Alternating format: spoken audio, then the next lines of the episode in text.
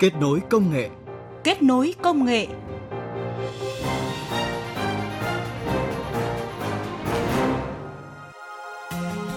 Các biên tập viên Minh Khánh và Tạ Lan xin chào và cảm ơn quý vị thính giả đến với chương trình Kết nối công nghệ ngày hôm nay. Thưa quý vị, với hơn 5.000 loài dược liệu, Việt Nam đang có một lợi thế rất lớn mà không phải quốc gia nào cũng có. Nhưng đáng tiếc là chỉ chưa đến 10% trong số này được khai thác để ứng dụng trong đời sống. Tiềm năng nhiều nhưng khai thác lại chẳng bao nhiêu. Nguyên nhân vì sao lại như vậy? Và giải pháp công nghệ nào để Việt Nam khai thác hiệu quả mỏ vàng dược liệu? Những câu hỏi này sẽ phần nào được làm sáng tỏ trong chương trình kết nối công nghệ hôm nay. Trước tiên, sẽ là một số thông tin khoa học công nghệ cập nhật trong tuần.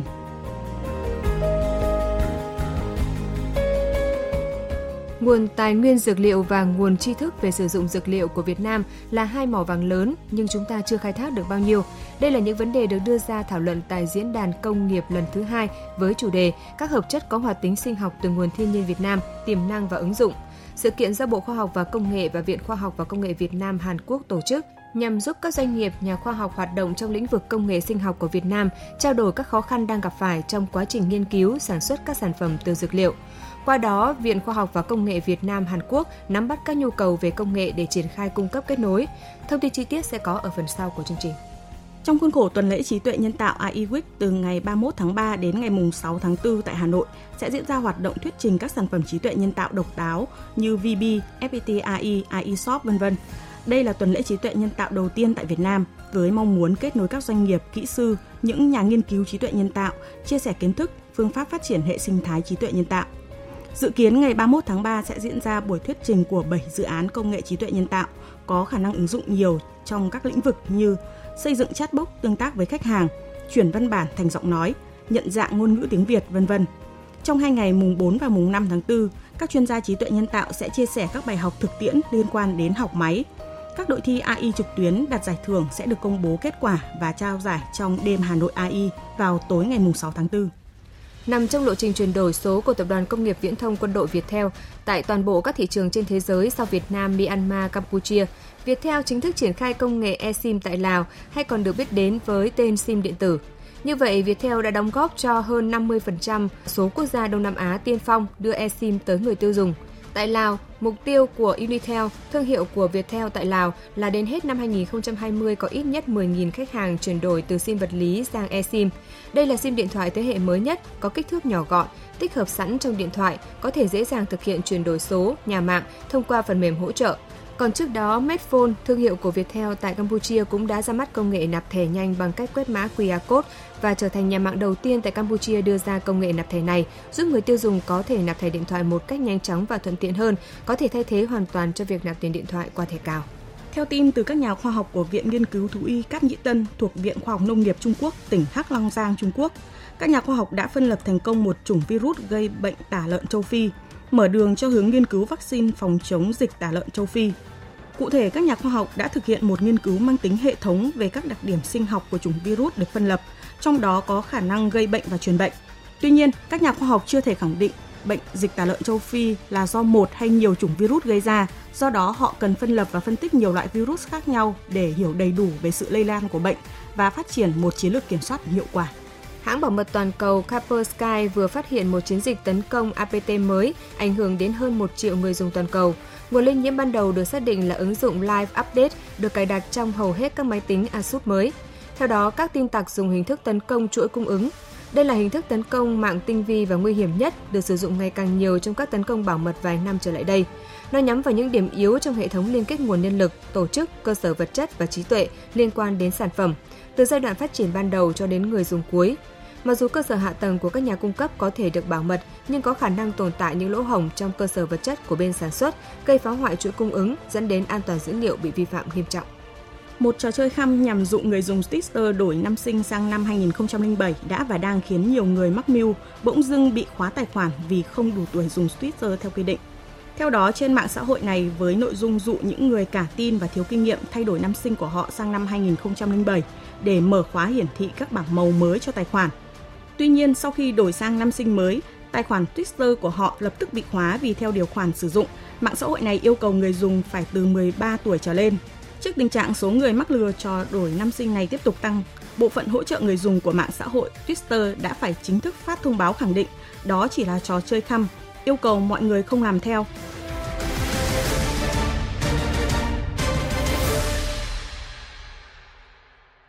Thưa quý vị, thưa các bạn, theo thống kê của Viện Dược liệu Bộ Y tế, Việt Nam có hơn 5.000 loài dược liệu, trong đó có nhiều loài quý hiếm, đặc hữu trên thế giới. Việt Nam cũng đang sở hữu nguồn tri thức về sử dụng dược liệu với hơn 1.300 bài thuốc dân gian. Mặc dù có tiềm năng thế mạnh rất lớn về nguồn tài nguyên dược liệu, nhưng đáng tiếc là chúng ta mới chỉ khai thác được chưa đến 10% trong số ấy. Hãy cùng đến với một ghi nhận ngay sau đây để xem nguyên nhân vì sao lại như vậy. Dẫn số liệu thống kê của Viện Dược liệu, giáo sư tiến sĩ Lê Huy Hàm, Viện trưởng Viện Di truyền Nông nghiệp nhận định Việt Nam đang sở hữu hai mỏ vàng về dược liệu mà không phải nơi nào cũng có được. Đến nay Việt Nam đã ghi nhận hơn 5.000 loài thực vật và nấm, gần 500 loài động vật và khoáng vật có công dụng làm thuốc. Trong số đó, có khoảng 70 loài có tiềm năng khai thác với tổng trữ lượng khoảng 18.000 tấn một năm. Các đánh giá cũng cho thấy Việt Nam sở hữu nhiều loài dược liệu quý hiếm đặc hữu trên thế giới. Bên cạnh đó, trong quá trình điều tra về tri thức bản địa đã tổng hợp được danh mục các loài cây thuốc từ cộng đồng các dân tộc và thu thập sưu tầm được gần 1.300 loài thuốc dân gian trên cả nước. Giáo sư tiến sĩ Lê Huy Hàm nói. Chúng ta ngồi trên hai đống vàng. Đống vàng thứ nhất ấy là cái đa dạng sinh học hiếm có ở khu vực Đông Nam Á này mà Việt Nam chúng ta được hưởng. Thì đây là một cái một cái đống vàng lớn. Và cái đống vàng thứ hai nữa ấy là cái kiến thức y học bản địa. Thì hai cái này kết hợp vào với nhau thì nếu mà biết khai thác ấy, thì chúng ta sẽ trở nên giàu. Mặc dù có tiềm năng lớn về dược liệu, nhưng thực tế ứng dụng lại chẳng được bao nhiêu, chỉ chưa đến 10%. Nguyên nhân được các nhà khoa học chỉ ra là do chúng ta thiếu công nghệ chiết xuất, thiếu các nghiên cứu cơ bản và ứng dụng.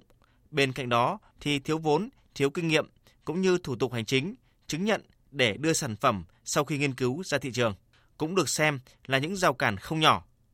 Minh chứng cho điều này, Phó giáo sư tiến sĩ Lê Mai Hương, Viện Hóa học các hợp chất thiên nhiên thuộc Viện Hàn lâm Khoa học và Công nghệ Việt Nam cho biết, bà từng nghiên cứu nhiều sản phẩm có nguồn gốc từ thiên nhiên, trong đó có nấm đầu khỉ. Nhóm nghiên cứu đã nuôi cấy thành công trong môi trường dịch thể và tạo sản phẩm thử nghiệm trên dòng tế bào ung thư. Nhóm nghiên cứu cũng đã tạo ra được sản phẩm cuối cùng, nhưng để đưa được sản phẩm ra thị trường thì lại không hề đơn giản. Phó giáo sư tiến sĩ Lê Mai Hương phân tích. Sản xuất với quy mô công nghiệp không thì đấy là mơ ước của bất kỳ cái nhà khoa học nào. Tôi cũng rất là muốn, nhưng mà cái vốn đầu tư và cái quy mô thì khi mà đương đầu với những cái chuyện thị trường với lại ờ, mình chưa làm với mức độ cao mà đã thị trường đã vào hỏi thăm rồi thì cũng là rất là mệt mỏi. Thế thì đấy là những cái khó khăn mà chúng tôi phải gặp phải. Thế mà bây giờ nếu như mà có một cái mạnh thường quân đứng đằng sau mà mình có thể chuyển giao hoặc là như thế nào đấy hoặc là hợp tác thì chúng tôi sẵn sàng để có thể làm quy mô công nghiệp còn ở góc độ doanh nghiệp thạc sĩ khuất văn mạnh công ty cổ phần nam dược lại cho rằng rất nhiều dược liệu hiện không xác định rõ được hoạt chất chính xác, trong khi để đánh giá được tiềm năng hoạt chất sinh học cần nhiều thời gian, cần có thêm các nghiên cứu, điều tra để xác định. Và cũng theo ông Mạnh, công nghệ chiết xuất hiện chủ yếu thu cao toàn phần sau khi cô đặc hoặc sấy ở các điều kiện nhiệt độ kéo dài nên giảm hoạt tính tự nhiên. Do đó cần đổi mới công nghệ, tiếp cận các công nghệ chiết xuất tốt hơn mới có thể đảm bảo được chất lượng sản phẩm và hiệu quả điều trị khi sử dụng sản phẩm là mong muốn của doanh nghiệp. Tuy nhiên, việc chuyển giao công nghệ không dễ dàng. Bản thân công ty Nam Dược đã xác định đổi mới công nghệ từ cách đây hơn 10 năm, nhưng đến nay vẫn chưa thể chọn được công nghệ phù hợp. Cái đầu tư công nghệ, lựa chọn công nghệ và triển khai thì những cái này thì các viện và các chuyên gia thì gần như cũng chưa hỗ trợ được nhiều. Doanh nghiệp gần như phải tự tự triển khai, rất là khó. Thưa quý vị, rõ ràng để từng bước đáp ứng được nhu cầu, từ đó khai thác hiệu quả và bền vững nguồn dược liệu sẵn có và là lợi thế của Việt Nam, thì rất cần đẩy nhanh các nghiên cứu khoa học và đổi mới công nghệ. Đây cũng là nhận định của Phó Giáo sư Tiến sĩ Trần Đáng, Nguyên Cục trưởng Cục An toàn Thực phẩm, Chủ tịch Hiệp hội Thực phẩm chức năng Việt Nam khi trả lời phỏng vấn của phóng viên Đài tiếng nói Việt Nam. Vâng, à, thưa ông ạ, ông đánh giá như nào về việc uh, liên kết giữa các viện nghiên cứu với doanh nghiệp để có thể cho ra đời những cái sản phẩm uh, khai thác cái nguồn dược liệu quý của Việt Nam hiện nay ạ? Cái việc mà kết hợp giữa một cơ quan nghiên cứu với việc chuyển giao công nghệ cho một công ty để sản xuất ra các sản phẩm thì tôi cho nó có một cái vai trò và ý nghĩa rất to lớn. Cái trước tiên là nó khẳng định một cái xu hướng đúng đắn của việc nghiên cứu khoa học hiện nay là phải gắn liền với đời sống thực tiễn. Cái thứ hai là nó cung cấp một cái bằng chứng khoa học để khẳng định, để công bố về công dụng của sản phẩm đối với sức khỏe con người. Nó giúp cho cơ quan quản lý công nhận và thừa nhận. Cái thứ hai là nó giúp tăng cái niềm tin của người tiêu dùng. cái thứ ba phương thức này thì nó giúp cho là nó thúc đẩy sản xuất ra các sản phẩm mà ngay tại nước mình từ chỗ đó nó mới khuyến khích tạo ra nhiều sản phẩm để chăm sóc và bảo vệ sức khỏe của cộng đồng. À, tuy nhiên thì cũng có một thực tế là người dân thì thường tin vào những cái sản phẩm đóng mắc ngoại À, vậy thì với việc liên kết giữa viện nghiên cứu với doanh nghiệp trong việc tạo ra những cái sản phẩm trong nước ừ, thì sẽ giúp gì cho thị trường thực phẩm chức năng của Việt Nam và ngành dược liệu Việt Nam ạ? Có thể nói đây cái mô hình này nó cũng để chứng minh, nó cung cấp những cái bằng chứng khoa học đấy, để giúp tăng cái niềm tin của người tiêu dùng chứ không phải là chỉ giúp cho cơ quan quản lý dựa vào đó để thừa nhận cái công bố của nhà sản xuất cái tính khoa học của nó chứ bây giờ ta không thể dựa vào bằng chứng kinh nghiệm để ta thừa nhận cái công bố mà ta phải dựa vào bằng chứng khoa học. Thì đúng như ủy ban codex của quốc tế đã quy định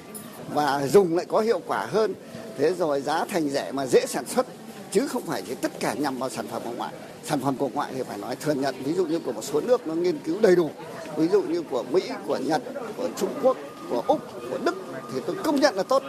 Nhưng mà những sản phẩm của chúng ta cũng không kém gì. Đấy, mà thậm chí có những cái nó ưu việt hơn. Ờ, và việc ứng dụng công nghệ để khai thác hiệu quả và bền vững nguồn ờ, dịch dược liệu sẵn có của Việt Nam thì ờ, sẽ là xu hướng công nghệ trong cái thời gian tới thưa ông? Có thể nói hiện nay cái hướng nghiên cứu cơ bản nhất là phải nghiên cứu về công nghệ. Cái sản phẩm này thắng được hay không, giữ vững được thị trường hay không là vấn đề công nghệ. Đấy, ví dụ cùng thảo dược đó nhưng nếu mà anh làm theo chế biến theo kiểu đông y sao vàng hạ thổ sắc ba bát còn bát uống thì bây giờ người ta ngại và khả năng tiếp thu nó kém và người ta phải dùng công nghệ nano chiết xuất nó ra. Ở cái dạng là 10 lối thừa 9 mét, rất nhỏ và đưa vào cơ thể nó có thể các phân tử của nó có thể đi tới tất cả các ngóc ngách của cơ thể và hấp thu tốt hơn. Cho nên hiệu quả nó rất cao. Mà vấn đề bây giờ là sản phẩm phải đạt được ba cái tính chất. Một là tính chất lượng, cái thứ hai là tính an toàn cho người tiêu dùng và cái thứ ba không kém phần quan trọng, đó là tính hiệu quả. Thế thì cái hiệu quả của nó là do công nghệ có thể tạo ra. Vâng xin trân trọng cảm ơn ông.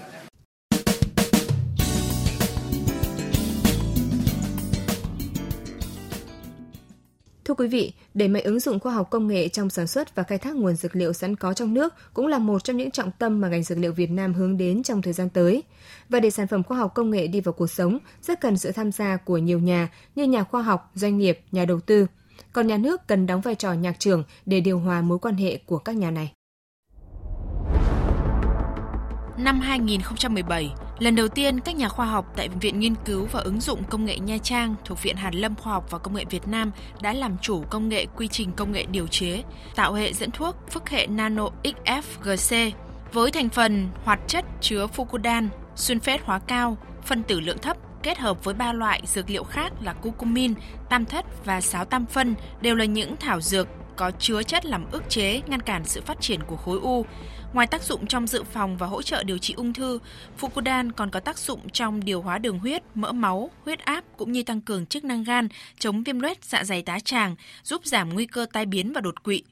Và để thương mại hóa sản phẩm, nhóm nghiên cứu đã hợp tác và chuyển giao công nghệ cho công ty cổ phần dược phẩm Gold Health. Dược sĩ Nguyễn Văn Lam, tổng giám đốc công ty cổ phần dược phẩm Gold Health Việt Nam cho biết. Với nhu cầu thực tế và cái ờ, mong muốn của bệnh nhân là muốn được sử dụng một sản phẩm mà có kết hợp hiệp đồng tác dụng giữa các cái loại dược liệu và các cái sản phẩm sử dụng tốt như khu đan và cao, phân tử lượng thấp thì ờ, tôi đang nghiên cứu và đặt hàng các nhà khoa học để cho ra sản phẩm GHP Casol. Với cái tiêu chí ban đầu của công ty là phát triển và kế thừa các sản phẩm từ đề tài khoa học của Viện Hàn lâm và Công nghệ Việt Nam. Bởi vì là với cái kết hợp này thì ờ, công ty cũng tiết kiệm rất là nhiều thời gian và công sức trong nghiên cứu, đồng thời là tạo được cái à, môi trường nghiên cứu các nhà khoa học để à, có thể ứng dụng thực tiễn với cuộc sống. Chafaco và Nam Dược cũng được biết đến là hai doanh nghiệp thành công trong việc khai thác nguồn dược liệu tại Việt Nam thông qua việc hợp tác với các nhà khoa học tại các trường đại học, viện nghiên cứu và đưa các sản phẩm mới ra thị trường. Trong đó phải kể đến các sản phẩm như hoạt huyết dưỡng não và Boganic là những kết quả của mô hình kết nối viện nghiên cứu doanh nghiệp của Chafaco. Chỉ riêng hai sản phẩm này, doanh thu mỗi năm đạt hơn 400 tỷ đồng. Bà Vũ Thị Thuận, Chủ tịch Hội đồng Quản trị Công ty Cổ phần Chafaco nói. Chamaco là rất coi trọng cái công tác nghiên cứu phát triển. Và ngay từ rất sớm chúng tôi đã có phòng nghiên cứu đầu tư vào khoa công nghệ bởi vì à, khoa công nghệ à, chúng tôi thường lấy đấy là nhiệm vụ trung tâm và lấy cái thị trường làm định hướng cho cái nghiên cứu sản phẩm. Thực ra thì để được có một sản phẩm thành công tôi phải hợp tác với rất nhiều đơn cơ quan. Ví dụ như các trường các viện đại học dược rồi các viện nghiên cứu về hóa hợp chất tự nhiên rồi thì viện kiểm nghiệm hay là trường đại học nông nghiệp. Đẩy mạnh mô hình liên kết với các viện nghiên cứu, trường đại học cũng được xem là giải pháp sống còn với công ty cổ phần Nam Dược, để từ đó nghiên cứu và phát triển các dòng sản phẩm mới đưa ra thị trường như khẳng định của thạc sĩ Khuất Văn Mạnh, trưởng phòng nghiên cứu công ty cổ phần Nam Dược. Thì hiện nay về phía công ty Nam Dược chúng tôi thì chủ yếu là uh, hợp tác với trường đại học dược hoặc viện dược liệu hoặc là trung tâm nghiên cứu dược lý lâm sàng của đại học y thì uh, chúng tôi cũng hợp tác chuyển giao các cái đề tài của các đơn vị để về mình ờ, thương mại hóa. Đấy là cách thứ nhất. Cách thứ hai, hợp tác thứ hai đó là chúng tôi cũng có những đề tài và đến đặt đầu bài với các đơn vị và các chuyên gia để mà giúp giải quyết các vấn đề của doanh nghiệp. Khẳng định mô hình liên kết nhà khoa học với doanh nghiệp sẽ giúp đưa nhanh các sản phẩm nghiên cứu của các nhà khoa học đến tay người tiêu dùng. Tiến sĩ Hà Quý Quỳnh, trưởng ban ứng dụng và triển khai công nghệ Viện Hàn Lâm Khoa học và Công nghệ Việt Nam nhấn mạnh.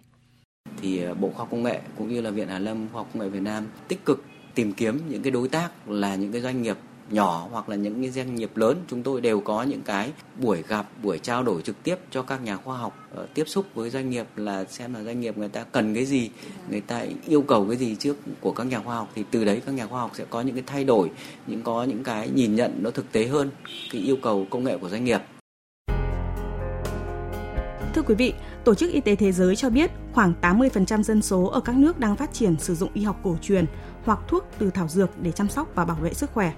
Ở Việt Nam, theo thông tin từ Bộ Y tế, thuốc từ cây dược liệu trong nước chiếm ít nhất 30%. Đây là cơ hội không hề nhỏ cho ngành dược liệu Việt Nam. Tuy nhiên, để tận dụng tiềm năng và ứng dụng hiệu quả các hợp chất có hoạt tính sinh học trong tự nhiên ở Việt Nam, các chuyên gia cũng nhấn mạnh cần hỗ trợ các doanh nghiệp tăng khả năng tiếp cận đầu tư các công nghệ hiện đại để nâng cao chất lượng tiêu chuẩn của sản phẩm. Tại diễn đàn công nghiệp lần thứ hai với chủ đề các hợp chất có hoạt tính sinh học từ nguồn thiên nhiên Việt Nam, tiềm năng và ứng dụng do Bộ Khoa học và Công nghệ và Viện Khoa học và Công nghệ Việt Nam Hàn Quốc tổ chức mới đây. Bộ Khoa học và Công nghệ cũng khẳng định với vai trò quản lý nhà nước, Bộ sẽ cùng đồng hành với doanh nghiệp và các nhà nghiên cứu nhằm tìm kiếm các giải pháp, các định hướng chính sách, từng bước đưa các ứng dụng công nghệ trong lĩnh vực công nghệ sinh học trực tiếp phục vụ sản xuất, trong đó có khai thác hiệu quả nguồn dược liệu Việt Nam. Bên cạnh đó, một vấn đề nữa cũng cần được quan tâm mà như khuyến cáo của ông Trần Việt Thanh, nguyên Thứ trưởng Bộ Khoa học và Công nghệ, đó là việc bảo hộ quyền sở hữu trí tuệ đối với các sản phẩm dược liệu.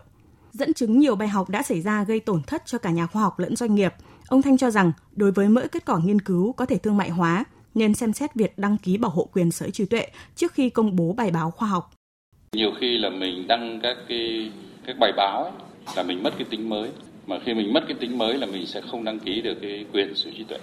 nên là tôi nghĩ là mỗi một cái kết quả nghiên cứu mà nó có thể để sản phẩm mà được thương mại hóa thì hết sức chú ý phải đăng ký ngay cái quyền bảo sở trí tuệ. chúng tôi hiện nay đang xây dựng cái chiến lược về sở trí tuệ thì cũng đặt một cái vấn đề này rất là mạnh. Bởi vì à, nếu không để ý là các nhà khoa học Việt Nam là rất là quan tâm đến việc đăng các bài báo quốc tế. Nhưng khi mình đăng các bài báo quốc tế thì theo luật là 6 tháng sau lại mất hết cái tính mới là cái quyền đấy không được bảo hộ và nó trở thành của ai dùng cũng được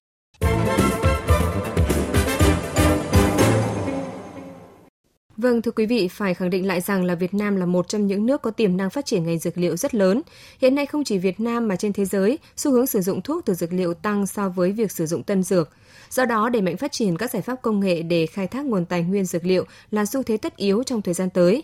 Và tới đây thì thời gian dành cho chương trình cũng đã hết. Chương trình kết nối công nghệ ngày hôm nay do biên tập viên Tạ Lan biên soạn và thực hiện. Các biên tập viên Minh Khánh và Tạ Lan xin chào. Hẹn gặp lại quý vị thính giả trong các chương trình sau.